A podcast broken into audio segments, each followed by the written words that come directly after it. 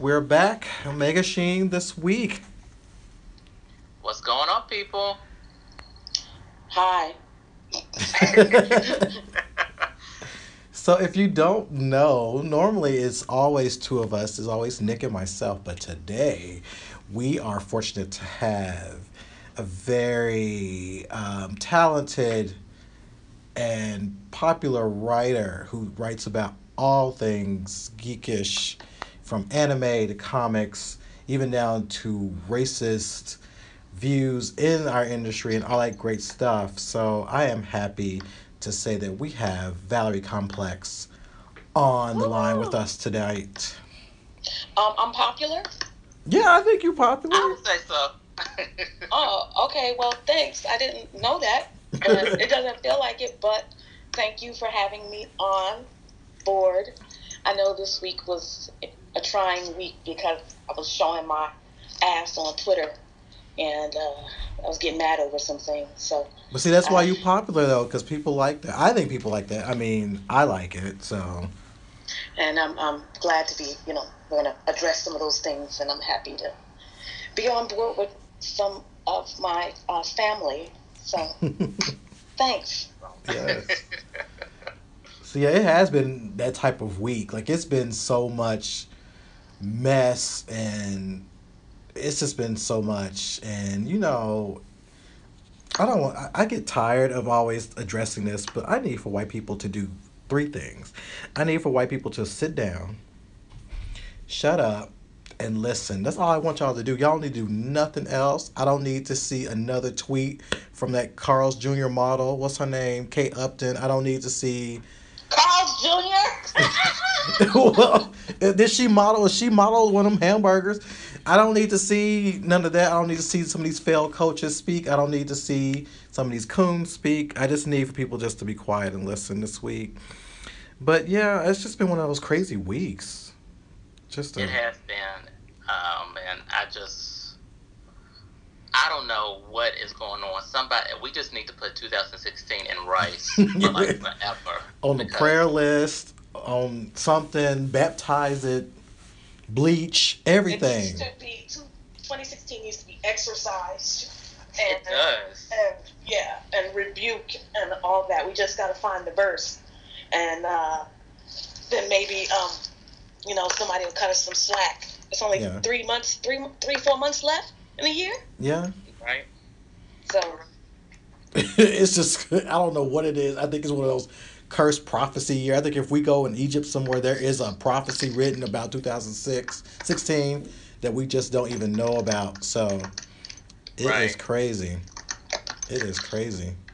Um, it's it, yeah, it's been a really sad year. I don't know if it's the planetary alignment or what, but it, yeah, it's crazy. So yeah, it has been. But let's get started. Let's pour up some Aunt May's tea. All right, let's have some of this stuff. So, this week we learned about there's a possible Harley Quinn spinoff.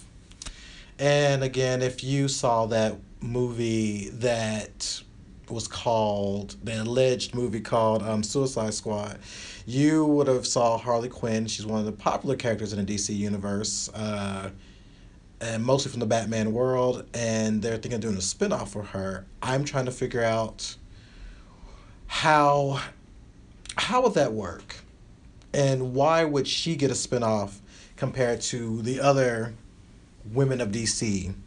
And I have a reason why she probably gets a spinoff because they want her to wear these donkey shorts or these Daisy Dukes all through this thing. But I'm trying to figure out why why would she get a spinoff, and would people actually go and see a spinoff of Harley Quinn? I think I would. I like uh, portrayal of Harley Quinn, even though I had an issue with the numerous ass shots. Like it was overload. I'm like, we get it. We know that the movie is specifically for, well, generally for the heterosexuals, but still, I would, I would I like that. I don't know who would direct it. Definitely not Zack Snyder no. because he, we need to put him in the category with uh, Jon Chu and M Night Shyamalan. Um, I don't.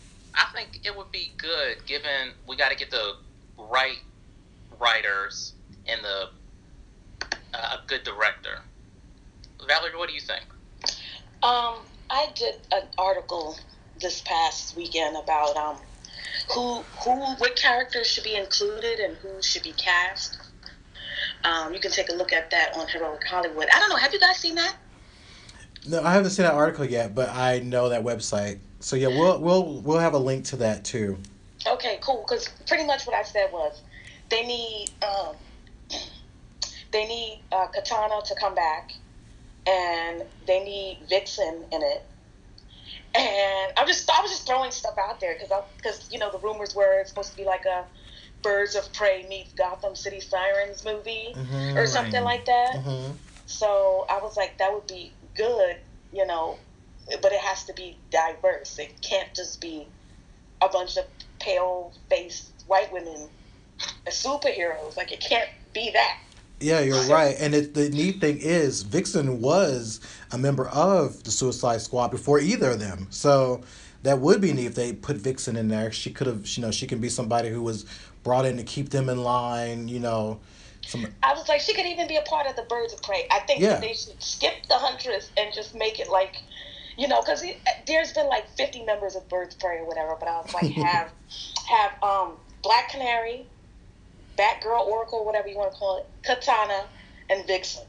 yeah, and then the Gotham City Sirens, and just make the movie. yeah, Um, Because I also said that the villain should be the White Canary, so that we can have more Asian representation and stuff. Uh, Like we just need to make sure that it's not a very you know white, you know white movie. I know white girls will love it and you know whatever, because white women they love Harley Quinn. Like she's like Right. you know, the, you know, the poster child for like white feminism or whatever. But it, um, I would see it. I liked. I thought Margot Robbie's um, portrayal was good. It wasn't great, but it was good. hmm But I think that also had to do a lot with the movie, and maybe she was a victim of circumstance. yeah, So I'd like to see something outside of the Snyderverse, um, and something that's not, you know, heavily hit by executive input. True. Right. Yeah, I agree with that too. I want it to be something that is of substance, um, to where we're getting, we're getting, you know, a, a woman's perspective or women's perspective on this movie. I don't want to see the sexualized version. I want to see this is a caper. This is a thing we're going through. This is a battle. This is superheroes. We don't need to have, you know, super sexy shots, butt shots, breast shots. We just need to have these women getting together, fighting crime, solving crime, or being criminals, whatever. We just don't need it to be in the bro sense, though. I don't want that. Right. I would also maybe like to see. I know that uh, Harley Quinn and Poison Ivy had some kind of relationship in the comics, so it would be good to see that kind of play out, but not in a sense as it's just on deck for straight guys to uh, golf. You know, Yeah. I want it to be done tastefully, not as some sort of fantasy. Well, from what I understand, the, their relationship is now canon in the DC universe, or whatever. They have like this open poly relationship thing going on, and um, they're together, but they also date other people, and I think it's pretty canon now. So I'd like for it to explore, like you said, the queer aspects. Even Catwoman is bisexual now, so they can explore that as well as you know, um, making it, uh, writing a movie about human beings being women as opposed to, like you said, for straight cis white men to jerk off to or whatever. um, we just don't need that kind of, we don't need that kind of movie. yeah. Right. Um, and I and I think there's a couple of things that set DC above Marvel in terms of diversity and maybe possibly getting them to explore that aspect um, of the relationship between these women. Yeah. Yeah, I agree with that. So if they if you're gonna do this, DC, do it right, but also bring in other women characters and make it make it a strong movie because y'all need a strong, y'all need a win. y'all need a win. So let this movie be the win for goodness Oh. sake. I saw this meme, or sorry, meme. Sorry, people get on me for calling it meme, whatever. this meme, and it was like, it was talking about how it describes the DC cinematic universe. So they pretty much had, if Iron Man, Civil War, and Guardians of the Galaxy, um, they put those three movies together and then said this is pretty much the DC cinematic universe. And I thought about it. I was like, damn, that's messed up because that essentially is that Man of Steel, and then Batman: Dawn of Justice, whatever it was called, and then Suicide Squad, and that pretty much is Iron Man, Civil War, and Guardians of the Galaxy. yeah. and I think that's pretty terrible. But before we change the subject, I'm curious, like, who would you cast at least as the Gotham City Sirens? Like, what actresses could you see playing Poison Ivy and Catwoman, Oh wow. um, and like the Black Canary? Um, just those three. I'm just curious. Oh wow. I I think. Let's see. Do you want to go first, uh, Victor? You go first because I need to think about this. Okay. For Catwoman, I would uh, I would cast Zhang Ziyi as Catwoman. Mhm. Uh, she was in Crouching Tiger, Hidden Dragon. Um, for Vixen, I would cast Yaya DaCosta. Um, Poison Ivy. Hmm. I would cast um, the woman who played Jean Grey in Apocalypse. Uh, what was her name? Sophie. Uh, she was in. Uh, So Turner. yes, I would cast her as uh, Poison Ivy. Um, And who would you cast as um the Black Canary? the Black Canary. I would cast. Hmm. The lady who plays uh, Supergirl. As the Black Canary? That's interesting. Yeah.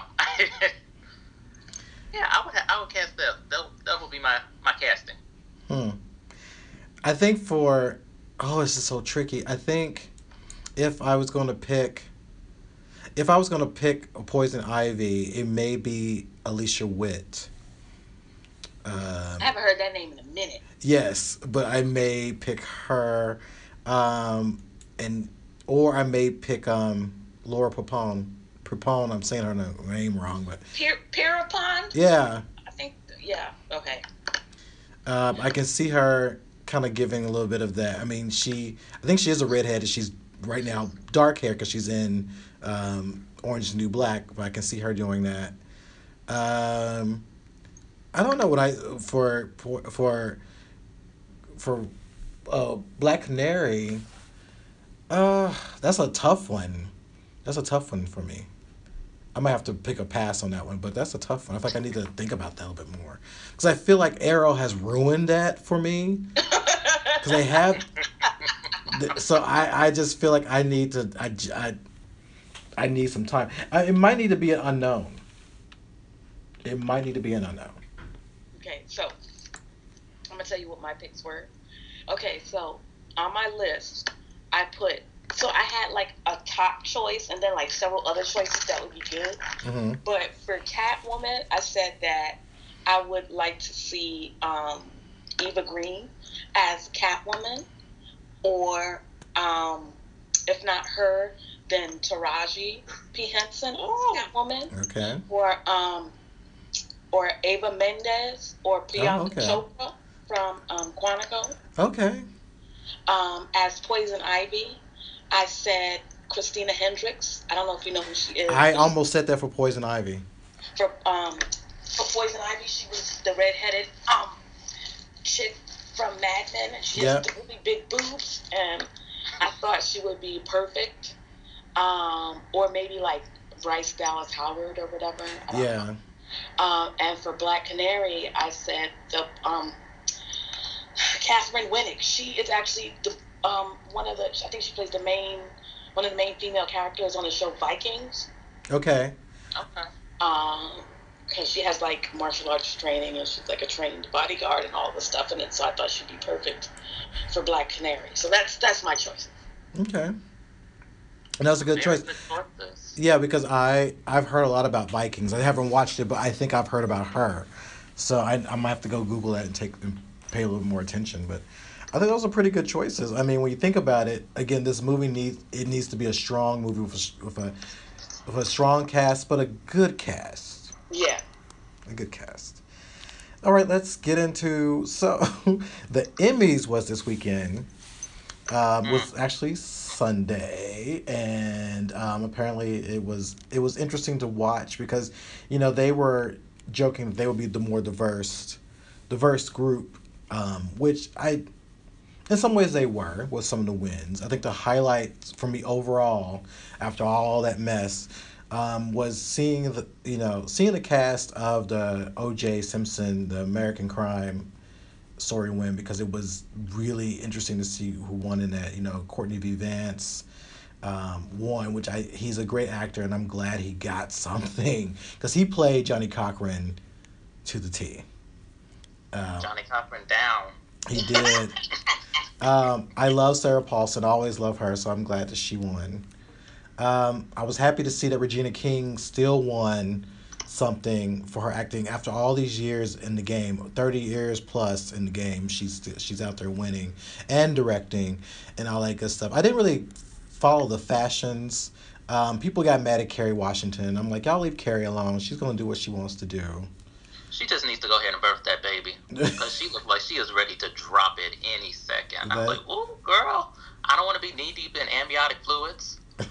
uh, but uh, the big as far as fashion, um, Christian Siriano was the highlight because uh, he oh, dressed uh, a lot of a diverse group of women. Yeah. Uh, and a diverse group of body sizes. So he, I know he dressed. Uh, my standout was uh, Angela Bassett. She was in this bright, sunny yellow uh, number, which was really gorgeous. And I cannot. She looks like she is just turning 20, honestly. Mm-hmm. She does not look, I think she's what, 57? Yeah. She looks beyond gorgeous. That's that's black girl magic right there. Yep. That is black he, girl. Um, he also dressed dressed uh, Niecy Nash, I think that's her name. Yes, she was yeah. in white. Yes.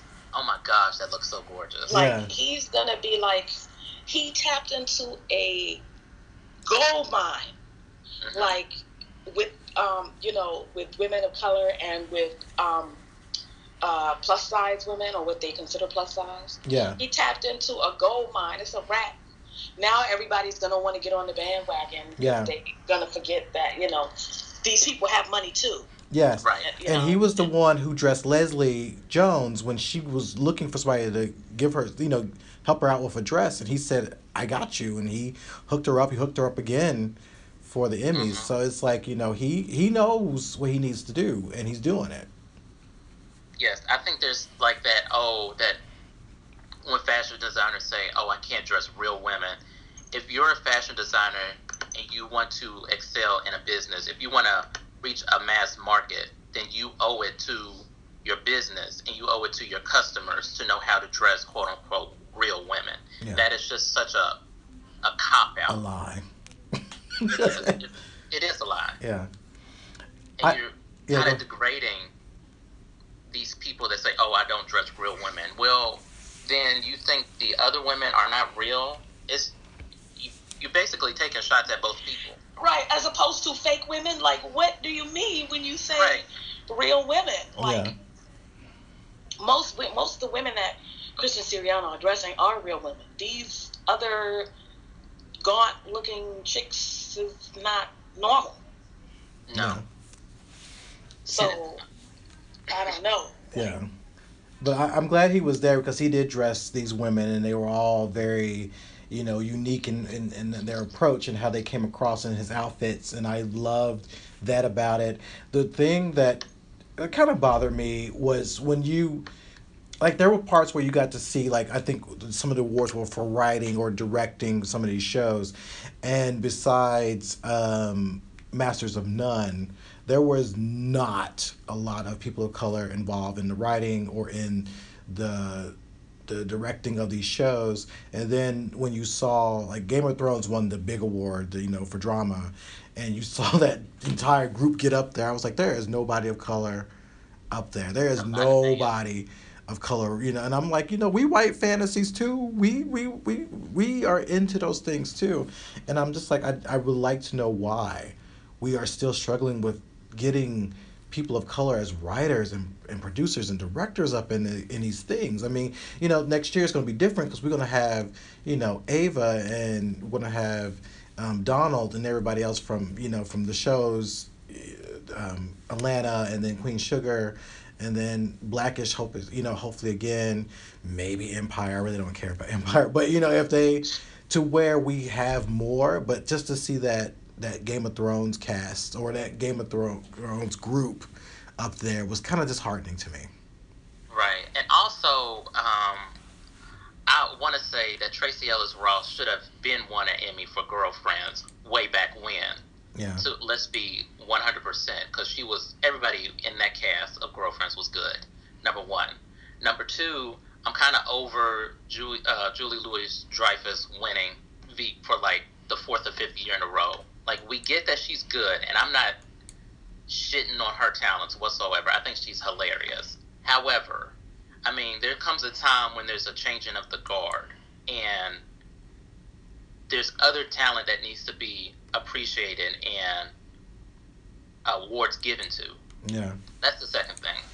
A third thing, and we'll touch on this a little later in some of the subjects, but uh, uh, Jeffrey Tambor won for Transparent and it goes to that a white a, a cis white guy playing a transgender person is deemed quote unquote brave where all of these transgender actors and actresses are trying to find work i know that he kind of he said in his speech that he hopes he's the last person. He is he gonna give up his job then? right. So that's what I'm saying. You gonna give up your jobs for the next person? Right. I mean, like, you just pop that back. Thing. Right. But you know, where, where, where's the um, you know, are you? Is it just you know, bullshit walking, or I mean, what is it? Right. like we've seen it before. We've seen it in uh, Dallas Buyers Club when Jared Leto played uh, transgender. Mm-hmm. We saw it in Eddie Redmayne when he uh, in The Danish Girl. We're about to see it again with um, yeah, Matt Bomer. I'm like, what is it like? I know there are actors and actresses, transgender, looking for work. I know this for a fact. You can't tell me that there are no transgender actors and actresses mm-hmm. looking for work. There, there's there's a lot, and I hope that I hope that Whoopi Goldberg show kind of you know shines a light on that. Because I know they talk about an agency, but I would like to see where they show other agencies that are doing this. I, I would like, hell, I would like if um, Laverne Cox would do a documentary about here are the trans actors out here looking for work and this is where you find like i will if they did something like that that'd be great because there'll be no more excuses to some degree. But um yeah i was like okay and that's a good point. Valerie said are you gonna give up your job? Or you know like because I, I, think it's time. I think it's time for us to quit. To me that's like that's like blackface to me. That's just like it's not blackface but it's kind of that white it's like in that whitewashing world to me when you do right. that it just it just screams privilege. Yeah. It is. That's what it is. Because it's yeah. all about you enhancing yourself or you know enhancing your career by playing this role meanwhile there are real trans people who can play these roles too so and it, real trans people going through real shit yeah. like i have a friend well i have a, a friend of mine uh, he just went through surgery and he said on facebook like he went out outside with only one shirt and he was so happy about it. He made a video and like people don't understand like that almost had me to tears because for the longest time he would have to have on three or four shirts just to cover up his chest because he hadn't had surgery yet. And now just to go out with one shirt. You know we me you we take shit for granted even though we're gay black guys. We don't have that additional layer of criticism thrown upon us as being transgender too. So I say that to say just because you play a transgender per, uh, person in a movie, you don't really know what they all go through. That's very true. That's very true. So yeah, um, I mean that's all I really have for the Emmys. I just you know it was a long show, but it was just some things in there that that was good to be pointed out, um, but also there's still a lot of work to be done. And they did say that there's a lot of work to be done. And I want to give a shout out to uh, uh, April Reign of. Uh, I know the more the diverse cast of winners that we saw Sunday is attributed to her starting the, uh, the hashtag Oscar So White. So hopefully, because of what she started, we can see more and more people of color, queer people of color, also get recognized for their their roles and work. Yep. All right, so let's see. Oh, well, we get into some some foolishness by Marc Jacobs. Okay, so this girl. So Fashion Week ended this past weekend, and and Marc Jacobs was showing at some place. So anyway, his runway consisted of his models wearing dreads. Now the dreads, I'm looking at a picture. They look terrible. Like mops, looking dirty rank mops. they look terrible. Number one, um, and people were like, "Oh, well, you should be more considerate of." Uh, also, let me back up. He had maybe one or two uh, black models, or you know, typical of the fashion world. And when people tried to criticize him for that, he went on this rampant. I don't know what it was, was saying, "Oh, this is not cultural appropriation whatsoever. I don't see any race or skin color. And then he went even further, saying that, uh, you know, criticize women of color for straightening their hair. And he just went on and on, and it just got to a point where you need to shut up because you're digging that hole even deeper. Yeah, and I... what I did, I didn't have a issue with the the dreads per se. They were crazy and look ugly.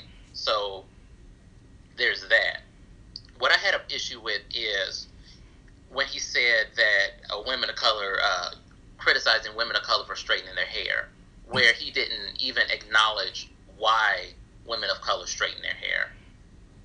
It was just like this, again, a overprivileged white guy speaking down to people when he really doesn't know the backstory of and the history of black folks' hair.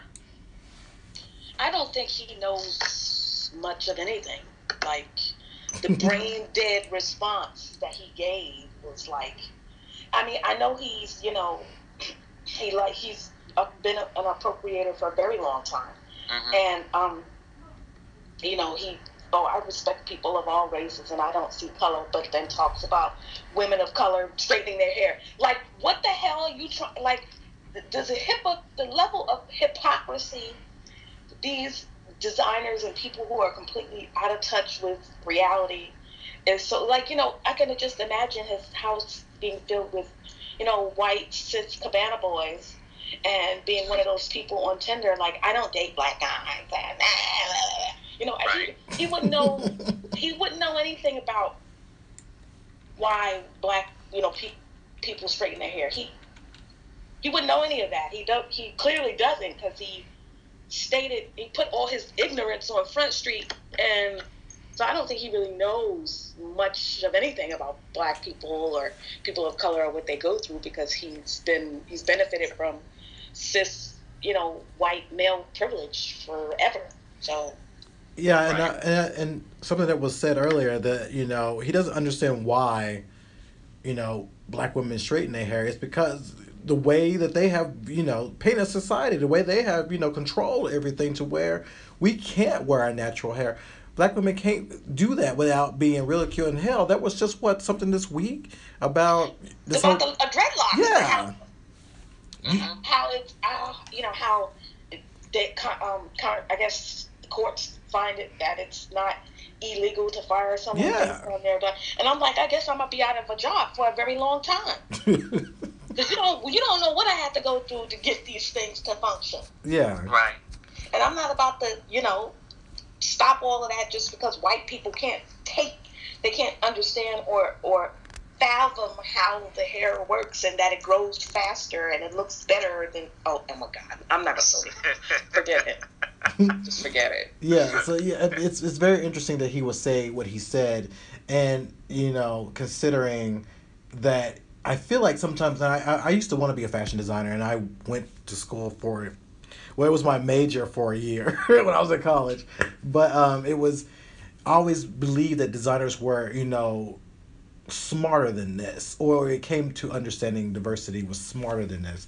But for him to use a meme with Beyonce, and I was like, okay, you about to get stomped because you know the BeyHive gonna come and get you for that, and then everything else. But I think he learned his lesson.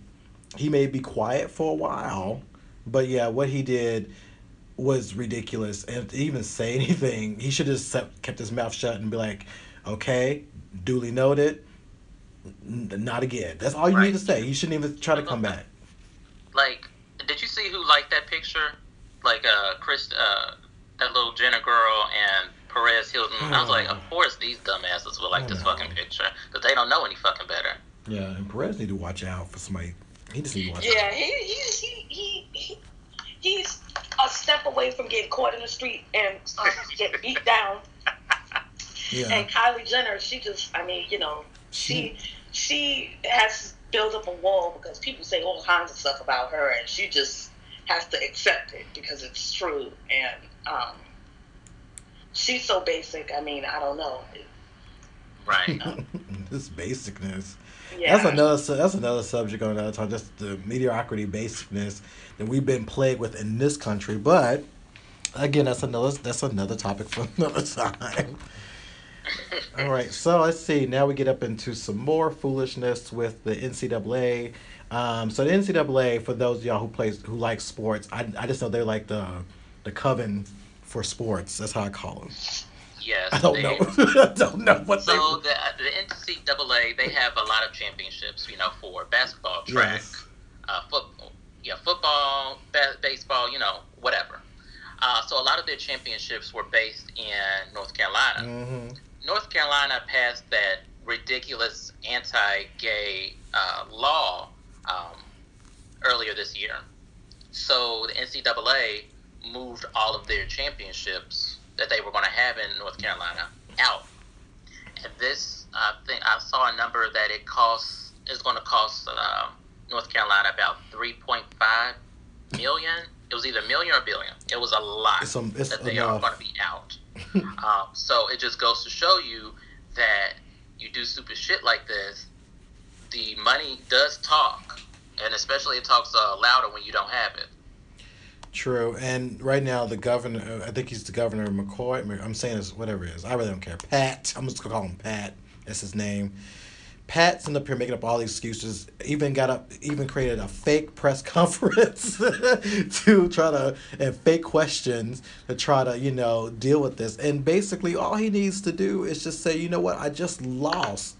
A bitch just lost. So here I'm dropping this whole thing. You know, HB2 needs to just go. Nobody wants it. It's hurting his campaign. He is probably not going to even win his election again because of this. And I think he's thinking that he's fighting to keep it so he can win the election was basically it's killing him. So he needs to just back off. He has lost this battle. The majority of the people there don't want this. It is costing jobs and spending a lot of money.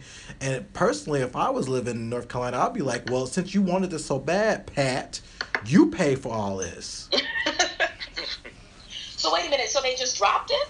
No, they still haven't dropped it. He's it's like in this weird state of you know, I think they almost law, but it's not really law. Oh, so they're like, yeah, we're making addendums and adjustments yeah. to it. Yeah, because they realized that when they started losing money, they're like, oh, yeah. Wait a minute. so he's making excuses why he's not appealing it, but you know, the the mayor of Charlotte, um, plenty of people have already spoken out against it. They're not going to support him. They're not going to support anything but a repeal of this.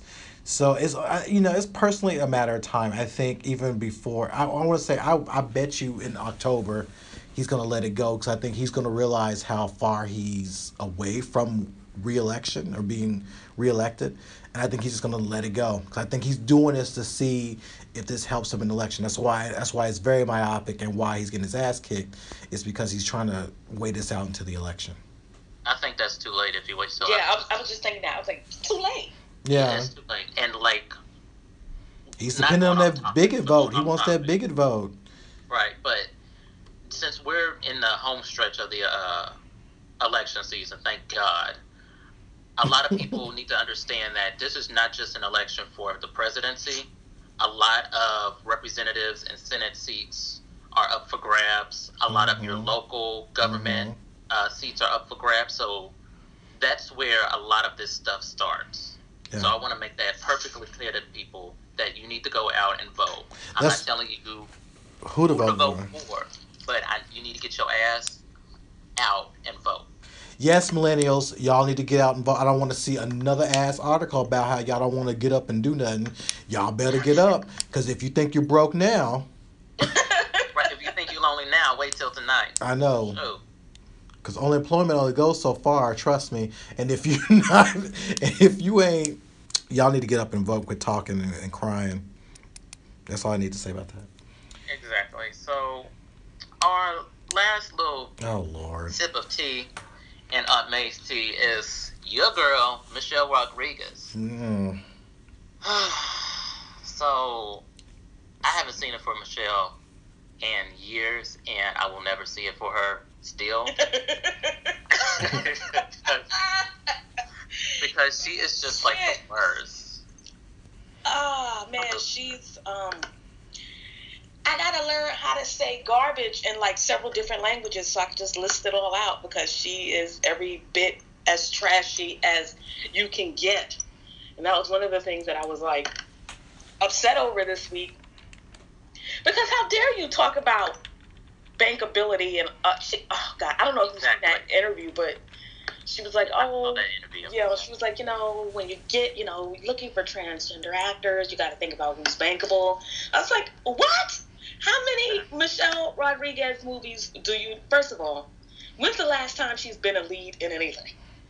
When she has never been a oh. lead in anything. I know she is always a she is always the wing and and the, an entire whole chicken pack. That's I mean she's that's what she is. A, She's not even the wing. She's the the piece on the end of the wing that nobody eats. That's who she, she is.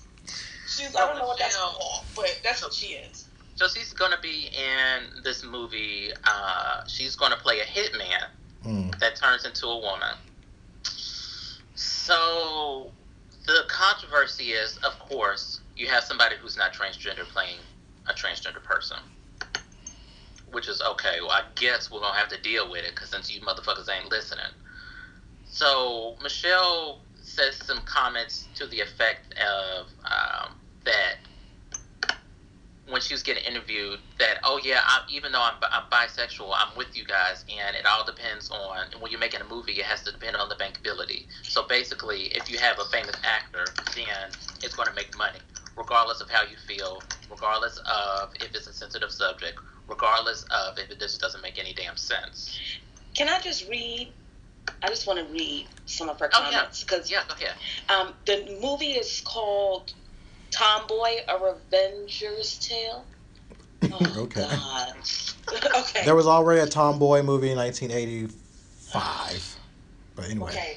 So, and I saw that movie too, and it was based on a. Anyway, okay, I was getting off topic, but um, first of all, the the problem that the trans community had with the film was because um, it's about a male hitman who whose punishment is being turned into a woman. So transgender folks is like, you know, gender reassignment is shouldn't be seen as a form of punishment. no. right Um, and she opened her mouth, which she should have just kept quiet. But um, yeah. So she's this is this is what she said. It's an action genre film, and we're not psychological or deep about being trans, so lay off. It's an entertainment piece. Calm down, guys. I'm on your team. Yeah. Okay. And then um, she said some other dumb shit that I'm trying to find. But basically, that's when she mentioned about Um, you know, it not, be not, it's not that serious. Um, the bank ability issue, um, and um, a whole bunch of stupidness. She's just too old. But the I don't even know what to say. I'm so angry. She's just too old for the bullshit that she's always like Yes. saying. Like Right. she's like 38 years old. Why does she act like this is still the era of Blue Crush? Like, it's stop acting like that. Like if she would stop, if she would get off the coke, sniffing coke, then maybe she would actually be a decent human being. Because I don't know if y'all remember around this time last year, she was talking about how people of color are lazy and how we have no stories to tell about superheroes. Yeah, I. Mm, She's just like clockwork. She is just like fucking clockwork. I, I like, um, I mean, what do you say to that? I You got. know, there's really nothing you can say. Even though you call yourself an ally, you can get, still get cussed out. That is exactly. not, that is not a problem. I know many a case uh, that or queer people that I would love to just cuss out on a daily fucking basis. Um, so you being an ally is that's a moot point. What I have an issue with is you're just dismissing. Well, number one, I have a, a real issue with this uh, reassignment as if it's punishment. Like that is just that's gross to me. Yeah. Like you're saying that what these people, what regular transgender people go through, is some sort of punishment, or it's just looked down upon, and that I can't even get past that. Yeah. I mean, yeah, she has run her mouth way too much. I don't really care what she has to say. She is not like she's Angelina Jolie. Like she's not making big money to be talking about bankability because I didn't I didn't know the last time anybody was running to see a movie of hers. But what I think she should have done was one to shut up, but then two, she needs to apologize. Talking about it's not a big deal. You don't know their life. You don't know what they have to go through. They just putting tape around you. But no, this is real life for a lot of the trans people and their in their decisions to, you know, to go through this process. It is a strenuous. It is an emotional. It is a deep process. So for her to say it's not that deep, it's just really insensitive, and just really, it's kind of slap in the face. She does not understand their world, and so for her to say what she said she she can catch some hands. I, I feel like some trans people need to be waiting outside of her trailer and just slap her on the way out as she's trying to get to the stage where she got to get to because that was just a ridiculous thing to say. And you know, I'm glad she got dragged for that. And hopefully she'll just learn to shut her mouth for at least another year. Not gonna happen. She doesn't know how to be quiet. no, she don't. Um, and this article from the Huffington Post, who's been trash anyway, um, is like kind of sympathetic because it's like she unintentionally stroked the flames of controversy. It's like, well, No, she didn't. no, she didn't. I was like, she knows exactly what's going on. She looks, she doesn't even look remotely like a man. Like, Yeah, the picture is terrible. like I, I don't know if the budget is like a dollar ninety nine or whatever, but this looks terrible. And the fact, that, and I'm so disappointed that Sigourney Weaver is supporting and defending this mess. Um, the queen of sci-fi. How could you behind? How could you be behind nonsense? Um, Ripley, we were rooting for you. We were all rooting for you. I, I know. I just don't understand why anybody would want to be a part of something Yeah. like this. And there was also a movie out that came out like this, like a long time ago, about a woman who, about a, an assassin who was a man and got turned into a woman, but they had like an actual man playing the character and then turned into a woman. She got pregnant and whatever. But um, let's see. I'm gonna pull. It says Michelle Rodriguez and Sigourney Weaver defend controversial. tra- I'm just curious to see what Sigourney Weaver has to say, and if it'll piss me off or not. Like I know Michelle Rodriguez is very manly, but that doesn't mean you can play a man. I don't know. It's just it's yeah. I, I can understand if she was doing like uh, she was doing a drag king Mhm. impersonation or whatever down at the club on Thursday nights on open stage. That's one thing. But it's not that. It's just so far left, Yeah. and like it's through the valley and through the woods that we just can't keep up. No. It's And I- so unintelligent. Like, I'm bisexual. This is her words. I'm bisexual. I do guys, I do girls. You can't really argue with me because I'm you. So if I do a movie, I never do a movie with the intention of offending anybody in the LGBT community because I'm part of it. Woohoo! Okay, let's break that down. let's break that down. No, number one, you are not me. We are all individuals. Yes. Number two, you fucking guys, you fucking women, is still irrelevant to the situation. Yes. We're not talking about who you fucking. We're talking about who you are portraying and how it is being portrayed. Yeah. And it's wrong. So- It's just flat out wrong. Right, and three it's just flat out wrong. Ah, yeah, I'm, Mhm. I'm done with her. I ain't seen I ain't seen it for her since Resident Evil. I ain't seen it for her at all. So, and speaking of Resident Evil, I found there's another one of these raggedy ass movies. Now I know some people like this, but I'm like, I'm, I'm not checking for. I never. I don't. That's another situation, but yeah, there's a trailer out this weekend for it, and I was like, another Resident Evil, another Underworld.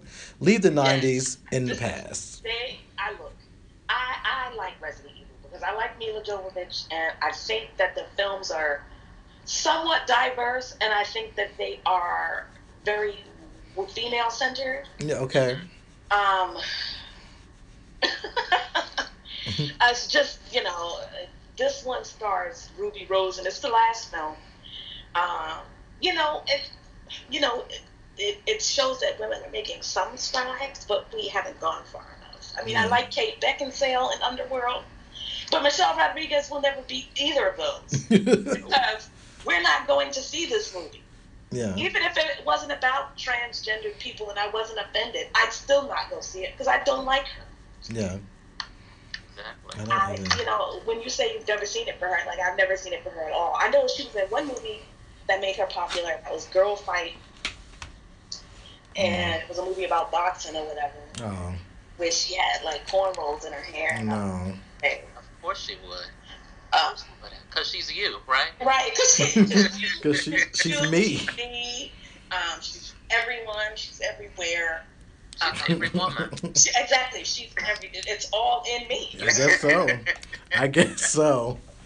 And um, you know, that's just like saying, "Oh well, Marc Jacobs is Jewish," and you know, for him to say, "Well, I'm Jewish, I'm ethnic, so it means I'm not appropriating culture." Like, Now he's Magneto. Okay. like, like, it, the arguments make no sense. I just don't know what.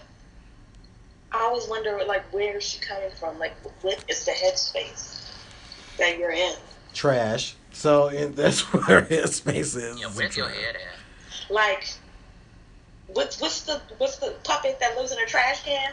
Mm. Um, Um, um, on Sesame Oscar. Street. Oscar has Oscar. more common sense, Yes. and he lives in the trash. Lord. so anyway, um, Yeah. Michelle, girl, bye. Bye. yeah, bye. So let, let's get into some happier stuff. Let's get into our king size issue, where we're going to talk about some of our favorite animated shows um, that we've grown up with, that we watch, we still watch at work or at home or what have you. So let's let's talk about our three favorite ones. Let's let's, let's kind of knock down to three, and Okay. talk about why you like these. All right, ones. Valerie, you want to start us off? Cool. Um, look, um, the original Looney Tunes, like the original Bugs Bunny, Daffy Duck, and all, all the OG players. Those were like- fun. Those are funny as hell. And, and they still are. Like I still watch them, and I'm like, wow. Like first of all, Bugs Bunny is like an omega level escape artist. Like he gets out of just pretty much anything, and I think that kind of shaped my life in a sense because I'm always thinking of ways to get out of certain things. what, what would Bugs Bunny do? But um, that's one. Uh, another one of mine is uh, Gargoyles, and um, I used to Ooh, watch yes. that like religiously, like when they used to show it after school, and then they show it on Saturday mornings, Mhm. and then when it started, it was on Cartoon Network for a while, come on at one a.m. Mhm. Uh, so I used to, and I was, I, I thought that they would come out with a live action movie by now, but they haven't. Um, Talk about that theme song, how dramatic and awesome that was. Mhm. Like, yes, like my God. But the show was like filled with so much drama and intrigue. It was like it was like animated Disney noir. Like Yeah. it was so it had such dark subject matter and then um Goliath, his relationship with Desdemona was like it was just I don't know. It was just like it had all the elements of a good show, period. Like it didn't even have to be animated. If it was just like a regular show, it would still be good. If it was a movie, it would be good. If it was animated, it would be good. Like it just had good writers. Yeah. Right. Uh, another one of my favorites was um, Chip and Dale Rescue Rangers, and I'm not really sure why. to be honest, I just liked this show, and uh, I don't know. I just thought it was cute, and I, I just I know we said three, but I'm gonna throw in Animaniacs as the honorary Yeah. because um, they tackled some very serious issues hidden under the guise of animated and comedy. Like, what I, I rewatched them as an adult, and I was Mhm. like, um, this is really not a children's show. Like, like the subject matter that they would talk about was like weird, and it was it's one of my favorite shows. And there are many others, but those are the three I can think of off the top. All right, that's a good list. Yeah. Um, I remember gargoyles when I would get up in the morning for school and watch it right before the bus got got me. Um, me and my sisters loved that. My Mhm. God, we loved that. So, Victor, what about you? Well, I'm gonna cheat too. I'm, I'm gonna throw in possibly four. Uh, I'm not gonna talk about Jem. We already spent we already spent an episode on her. Whole episode. So, but I She-Ra was my favorite. She-Ra was my favorite because one, that intro, that theme music is the bomb.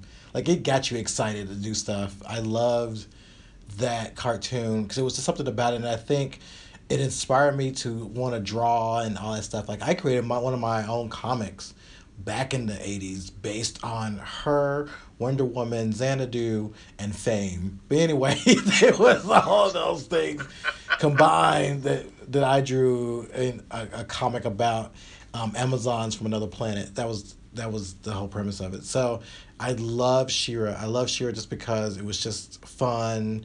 Um, it's sad. I think about it now because it's like I was, you know, basically it was all about this white woman with powers, and there was really nobody of color. They only had one person of color, and that was um, uh, and and Netossa. Her only thing she had was a net, but that was her strength. Right. But yeah, I mean that was the thing. But I still love She-Ra. Um, for some interesting, like Super Friends, I always loved the Super Friends. That was the cartoon I grew up with.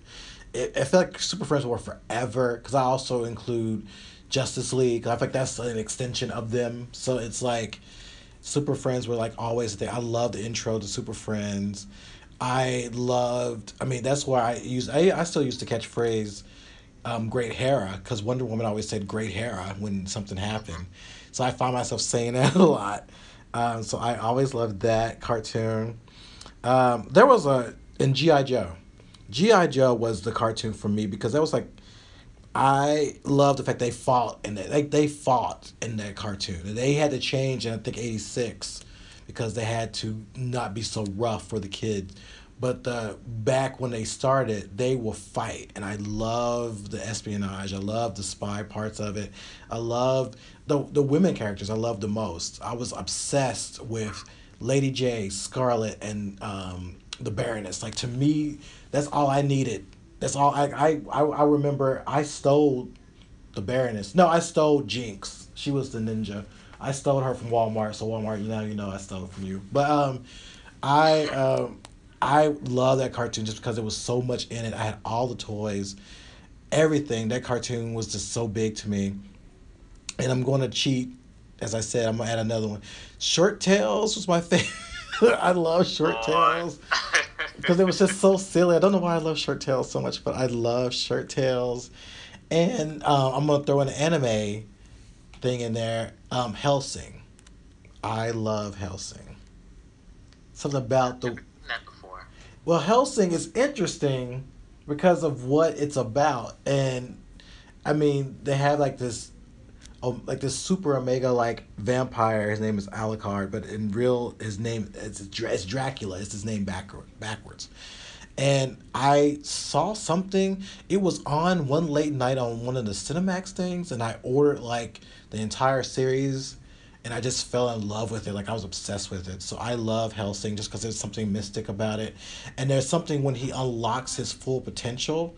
It was this one particular picture that I loved. I might post it on on Twitter, but it's this one look that he has where he's looking through his glove through a through an opening between his glove and his hand, and it's like in a spell casting like way, and it was just neat. But when he unlocks his powers, he can do like shadow form and types of wolves and all this. stuff. It's really neat. So if you ever get bored, you can you know Valerie, you may know about Hellsing, but um, check out Hellsing. I love Hellsing. I always separate like Japanese anime and, and regular American cartoons, but uh, I I haven't seen Hellsing all the way through. I don't know why, but I guess I need to. So yeah, uh, though I mean, I feel like these cartoons, like I, I always feel bad for the kids today because they don't know what Saturday morning cartoons really meant. Like that was, that was the highlight of the weekend for for. So I'm a little bit older, so that was a highlight for me. You know, like you know, the whole week going to school, learning about Meg, Ben, and Pig, and then and math I didn't care about, and then it was just neat to know that I'm going for the weekend. I'm gonna get up and I'm gonna watch Galaxy High. I'm gonna watch Super Friends. I'm gonna watch Muppet Babies, and I'm gonna watch Con- uh, no Thundarr the Barbarian, another favorite cartoon. Oh my god, I can't pick three. There's so many cartoons. like Thundarr was a good ass cartoon. He Man was a great cartoon. Um, Jana of the Jungle was a good one. Oh my god, Spider Woman that was a good cartoon for a little bit. There's so many cartoons, and this generation would never know what that meant. Getting up Right. on Saturdays and seeing all of that madness. I love it. Exactly. But I didn't like Thundercats though. I, I feel like I, I'm gonna get beat up for that, but I was never a Thundercats fan. They were weird. I mean, I had liked it. The Yeah. show is weird. The show is weird. Just like um, Masters of the Universe is really weird now. yeah. Transformers is really weird and boring. Like know, when you watch when you watch things. yeah, Transformers was boring. They were boring. When you watch things as, as a you know as a kid, you know things are, are sort of different, and then you watch it as an adult, and you're like, what was I thinking? Kind of like the Street Fighter movie with Jean Claude Van Damme. Oh, Like as a kid, I was like, oh, this is the bomb, but then I see it now, and I still like it, but I know it's shit. So so. no, I mean, like I looked at no, I looked at some of the He-Man cartoons. I was like, this was a mess, but I love like I love sound effects. So when they would cast spells, I love the sound effects to that. Like I like that. Or so I'm that person that when I watch certain cartoons, the sound effects of when them doing something was something that caught my eye. So I would like that about it, but no, I looked at GI Joe recently and I was like, okay, this is okay, this is garbage. And then I looked at um it was something else I looked at. Oh, pole position. I used to love pole position. And that was a mess too. I think one of the cartoons that still holds up for me is Dungeons and Dragons. That's still a good cartoon. For so for me, um, Young Justice, a rather recent cartoon. Mm-hmm. I I was a lot of people have been talking about it, talking about it. Oh my gosh, we need another season. I was like, I'm not a big fan of kids, so I was like, okay, what the hell? I'll turn it on. First episode, okay, I'll give it, eh. And then it got deeper and deeper and deeper and more serious. And I was like, whoa, what the hell is going on?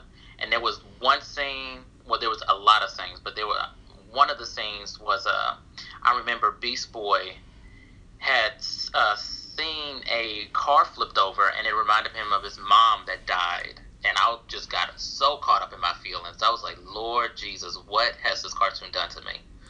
So that was, even though it had two seasons, and I'm hoping that they do a third one, Um, that was really a good cartoon. Yeah. Um, X Men, the animated series, to me that is GOAT. Nobody can touch it. Uh, sometimes it changes places with Jem, maybe, but X Men, the animated series, was everything to me. It was my uh, introduction to the X Men universe. Um, it was what I based all of the movies off of. So I already had a kind of a skewed look when I when the cinematic uh, X Men universe was uh, established, and it sucks. And the cartoon is still better than that. Um, one of my favorite, actually, they portray the Phoenix Saga in the cartoon ten times better, even a hundred times better than the movie ever wish it could do. Uh, the the Phoenix Saga, that love story between Jean Grey and Cyclops, is one of the best love stories that has been ever written. Uh, don't at me. That's just facts. It, it's great. That man will do everything for that woman. Um, Storm, that's the kind of Storm that we needed in the movie. I'm looking at you, Halle Berry. Um, it was just, it was just so good. And when it ended, I remember crying like I saw Big Mama die on Soul Food. That's how sad I was when that cartoon ended. Oh Lord. it was sad. Like Professor X had died, and Lilandra had carried him away to get better, but he had to leave the planet. And he said, uh, I think he said to something to the effect like, um, "I might not be here in body, but I will be here in spirit, my X Men." And that just took me all the way down. Um, another cartoon, I would have to go with the the Looney Tunes, because um, Bugs Bunny, he was. If you didn't catch some of the jokes or you didn't know some of the jokes, it would go over your head. Now, since I'm a little bit older, and I know some where some of those jokes come from, like I'm crying laughing at these cartoons. Uh, there was one cartoon in particular, or one episode in particular, that uh, a Bugs Bunny had been uh, he was overlooked for Academy Award, and when he was trying to show his film, he tried to show a stag film, and I asked my mom, I was like, "What is the what's a stag film?" Basically, a stag film is like a porn. So when Bugs Bunny's trying to cover it up and he's screaming, I, now I know the reference. Uh, I liked all of the the little jokes because um, for me, when I was growing up, we watched a lot of old cinema, a lot of black and white movies. So that was our introduction to film. So I get a lot of the the jokes and the references that they do in those cartoons. As far as uh, uh, honorary, I would have to say Justice League and Justice League Unlimited. Um, I really think that that show ended too fast. Um, it, I think, does a better job of fleshing out characters better than the movies. Um, and I, those are my choices. All right. I gotta I know there are still many, but man, SpongeBob. Okay, so a lot of people hate SpongeBob, but I've come to like it because it's for for me. I think SpongeBob should be like on Adult Swim or something because the jokes they make on there are like way too inappropriate for children. And then you have Patrick walking around in fishnet stockings, and I mean, it's just like this is not a children's show. Anyway, I just wanted to throw that out there real quick. Now I'm late to the game, but has anybody seen Steven Universe? Yes, I, I need to see more, but I haven't I haven't watched a lot. But I need to see more. I've only seen one episode. Okay, so I don't feel so bad because I haven't seen any of it, and everybody's saying that like this is the best thing, one of the best animated shows on TV right now because it deals with a lot of uh, it deals with sexuality, but it doesn't hit you over the head with it. Um, I think Garnet is a a black woman, which is awesome. Um, I, I just haven't seen it yet. I haven't gotten the time. There's so much shit on TV that I I got. know. It's Yeah, just, I know. It is. The only thing that bothered me about Steven Universe was that there were no black people on the writing team. hmm Um, a lot of people are like, well, no, the creator's boyfriend. No, they're just saying that he he just started writing like recently. Before, like the last two seasons, there were no black people on their writer their Mhm. writing team, like none. Oh, she has she has black in her blood. Uh, she's black on the, the right hand side. Like, girl, okay. Yeah, all right. that's what they all saying. Her great grandmother was uh was black. Mm, Right. That's right. The one drop rule, right? yeah. Right. My gosh. Then but uh, any other cartoons you guys want to highlight and talk about? Because I know there's so Um, many. not. I can't think of anything No. recent that I've been into. True. Um, other than some DC animated movies here and there. Mm, Um, and aside from anime, I can't really think of anything that's been like, wow, yeah. I'm watching this and it's worth setting aside time to watch. Right. Yeah. I do remember Daria back in the day. Oh yeah, I watched Daria. yeah, I did. I watched Daria religiously. A lot of people said that I was kind of like the black version, but whatever. I just, um, I can't remember the the last show that I was seriously invested in was Penny Dreadful. just being honest, um, just show like cartoon, whatever. And I was seriously invested in it. It's just really w- rare to get me involved in television. I haven't even seen Stranger Things yet. oh Oh, wow. same.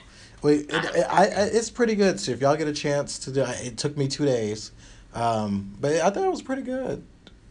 I thought it was pretty good. Yeah, I heard it was really great, and I just literally there is so much shit I have to watch. I still haven't even. And the fall season's about to Finished. start. I still haven't finished Jessica Jones. I Oh, still haven't Lord. finished both series, oh, well, both seasons of Daredevil. So I have some shows to. I know up on. because you know uh, what you call it starts. Um, Luke Cage starts what Yeah, less than two weeks. yeah, our baby daddy, uh, Yeah. Luke Cage. Do I have to watch Jessica Jones to get into Luke Cage? No, not really, but it helps.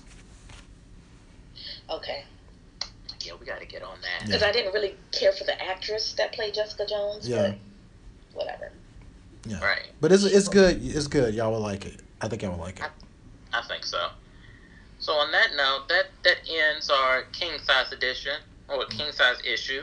Yeah. Um, so we're going to talk a little drag race. Um, so last week on RuPaul's Drag Race All Stars 2, the ladies had to do uh, sequels or her requels or whatever uh, Ru wanted to call them. So uh, they teamed them up in um, these two in these teams. Uh, Fifi and Roxy, they did the uh, sequel to Showgirls. Detox and Katya did the sequel to Thelma and Louise, and Alaska and Alyssa did the sequel to Whatever Happened to Baby Jane. They called them uh, Whatever Had Happened to Baby JJ, Thelma and Wheezy, and Show Squirrels. So, um, Alaska killed it as Bette Davis. Um, and if you haven't seen it, if you haven't seen Whatever Happened to Baby Jane, you really need to see that. That's uh, it shows uh, it stars uh, Bette Davis and Joan Crawford as sisters, and Bette Davis is basically a complete bitch to her sister. And this is kind of a lot of people said that they had resentment when they uh, throughout their career, and so finally we get to see these heavyweights of actresses on stage or in theaters. Um, so it's a good movie. Uh, it's campy as fuck, but it's a good movie. Um, so Fifi also killed it as uh, Naomi Lamone as uh, in Show Squirrels, which was uh, it was really campy as well. You, I don't even know why I'm asking if you haven't seen Showgirls. So you just need to stop whatever you're doing right now and watch that movie. Um, Detox and Katya, they were decent as Thelma and Wheezy. It was funny. Um, I think Detox was a little bit better as far as the acting, uh, other than uh, rather than Katya, but it was good nonetheless. So the runway, they had to incorporate incorporate two looks in one. So the standout to me was I gotta say Fifi. What? No, I take that back. It's uh, Roxy, because Roxy came out as the uh, this salsa dancer, and she revealed it as some uh, a different costume, which was really cool. Um, Alaska came out with looked like a big hefty black trash bag, uh, and then she came. She revealed to be Little Miss Poundcake, and Little Miss Poundcake is an ode to her season when her and Lineysha Sparx did puppets. So the two who were uh, lip syncing for their legacies were were Alaska and Fifi. Alaska won, and she sent uh, Alyssa home. So they get back to the workroom, and Fifi is saying that, oh, uh, I would have sent her home too because Alyssa didn't uh, honor this pact, this alleged pact that I don't see had happened uh, in all of the episodes that have aired thus far. So when they keep on talking and keep on talking, so the mirror reveals all of the eliminated queens glaring back at everybody else, and it ends the episode there.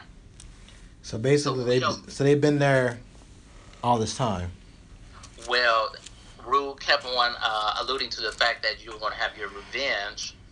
Now, it's here, but we don't know in what context. Hmm. So that's the next episode. All right.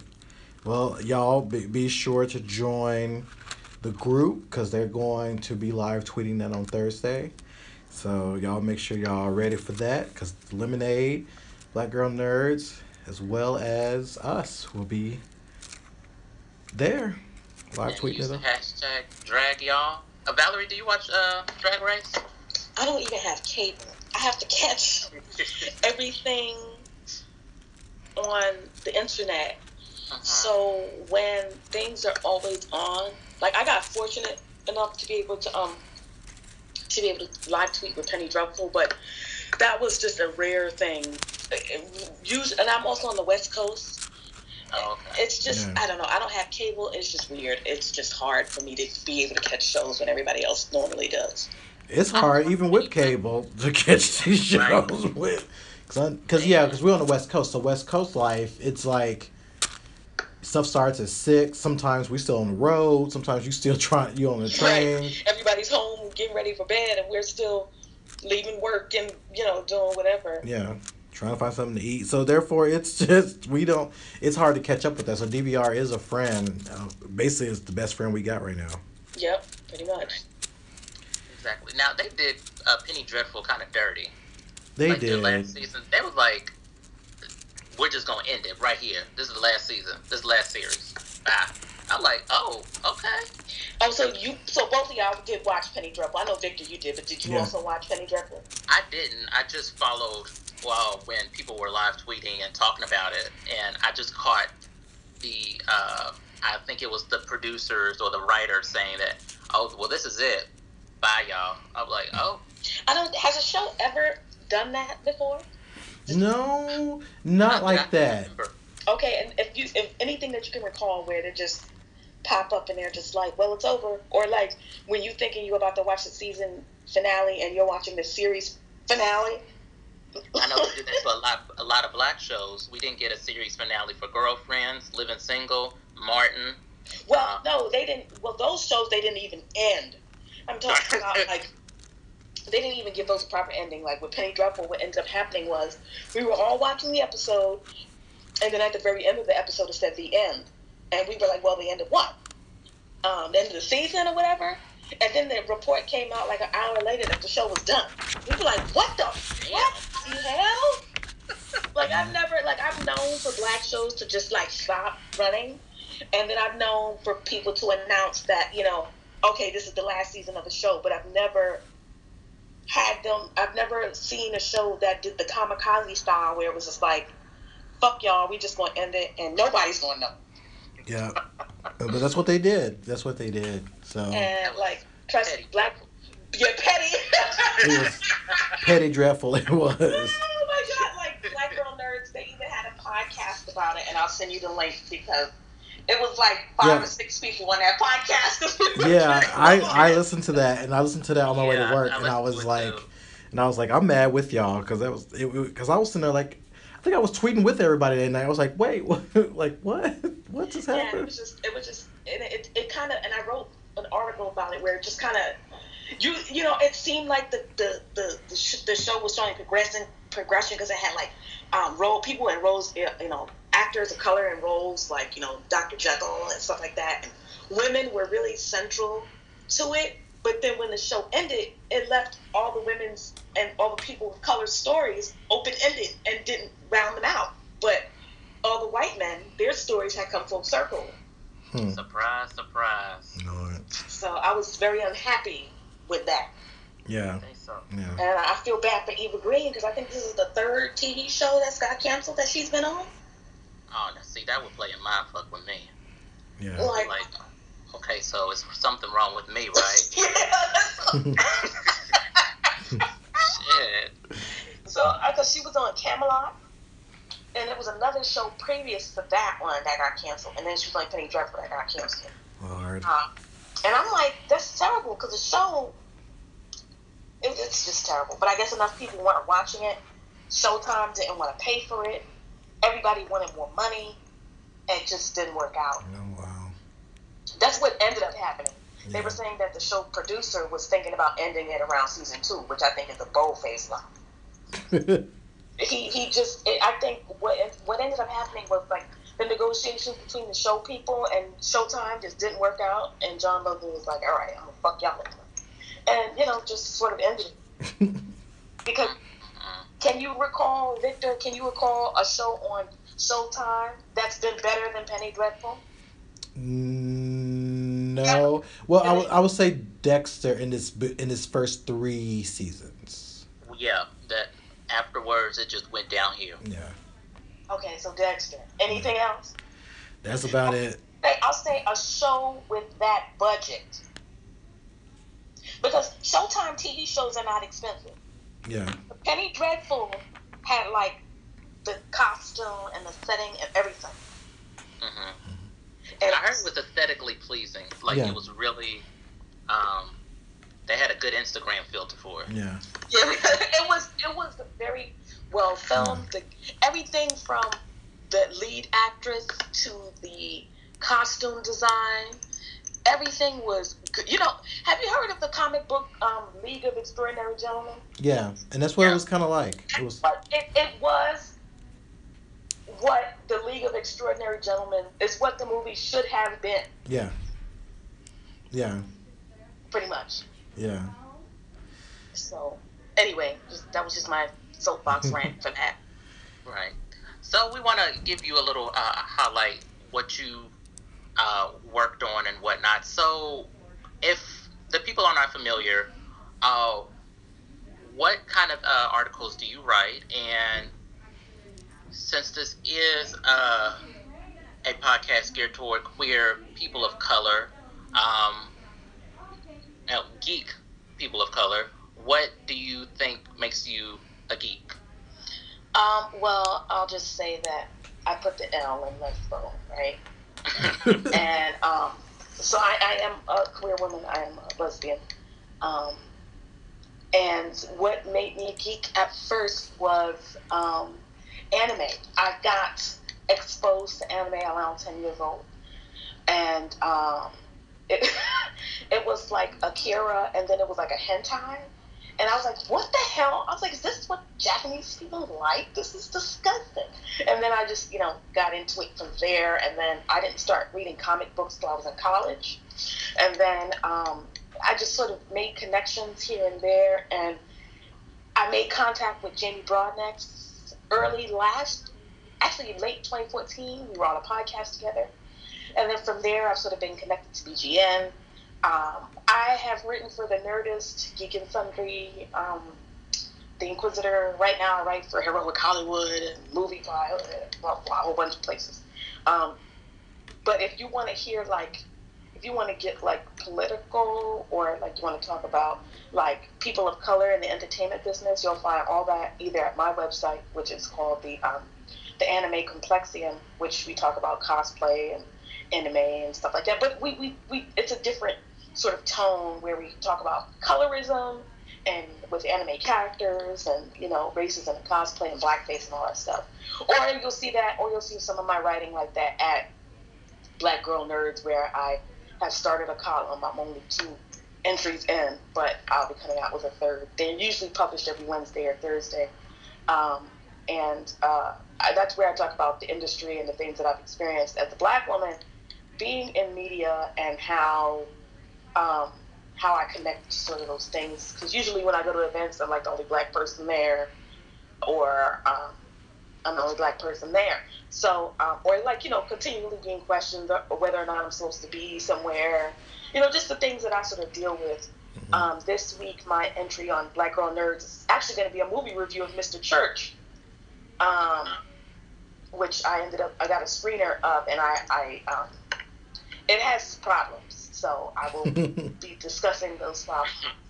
I don't want to spoil it for anybody, but I will be discussing those right. problems um, in my uh, in my entry. But if anybody wants to reach out to me, like I am, any any you know black you know black girl magic or any you know carefree black girls or carefree black men and women, if they want to add me on Twitter, it's um, at Valerie Complex. It's very simple, and I'm also on Instagram um, at Valerie underscore Complex. And um, my website and Megaplexive is on Facebook, Twitter, so you can find us. Not hard. Um, yeah, I've been a geek for a long time, and I'm going to start doing some screenwriting soon. I have some ideas, but I really, I got to start I gotta stop being lazy and actually start writing my that's, stuff. That's usually the hard part too. Trust me, as a person, I've written when I was in classes. I wrote a couple of scripts, and when I wrote um, my one script that I'm using now for that that is now my my um, web comic, it was a lot of work, but I'm glad that it's done. I'm very glad that it's done. So, yeah, stay on it. But speaking of um, staying on it. We got to stay on time. So we, we're that's kind of our thing. We kind of we right. gave y'all a show today, which we're always glad to do, and we're glad to have our guest on here. Valerie to kind of so much to come by. Give us a know, give um, us a a, a, a, different perspective on things because it's always us, but we always like to have our guests. Thank you for having me on the show. I appreciate it. All right. Right, and you're our very first guest. Yes. Oh, I didn't know that. Yes. yes. Nobody can take that away from you, darling. They can't. so, um, oh, go ahead. No, I was saying thank you for having me as the first. Oh, oh yeah, yeah. No problem. No problem, no problem at all. Because I was happy. To, I mean, because I always, I kind of always wanted to have Valerie on in some form of fashion. So when Nick got this together, I was like, this works. This works. Um, so that's it for us. Um, you know, a lot of uh, we got to get on out of here because I know it's late for for Nick. It's what almost it's eight Listen, o'clock. You know I'm an old man. My bedtime is nine o'clock, but I still got to fix dinner. Yeah. Uh, so you can follow me at Porter Bazaz. Uh, you can follow Victor at Wonderman Five. Uh, follow Valerie on Twitter at Valerie Complex and all those uh, wonderful websites that she's written for. I'm um, also follow her on her website. Uh, you can follow Megashine at Megashine Pod. That's for the podcast. You can follow Megashine. Uh, that is for our website, which is themegashine.com. Uh, s- subscribe to us, uh, rate, like, share on iTunes. Give us five stars, pretty please. You'll be the belle of the ball if you do. uh, you can follow us also on SoundCloud and Stitcher. Yep. Anything else?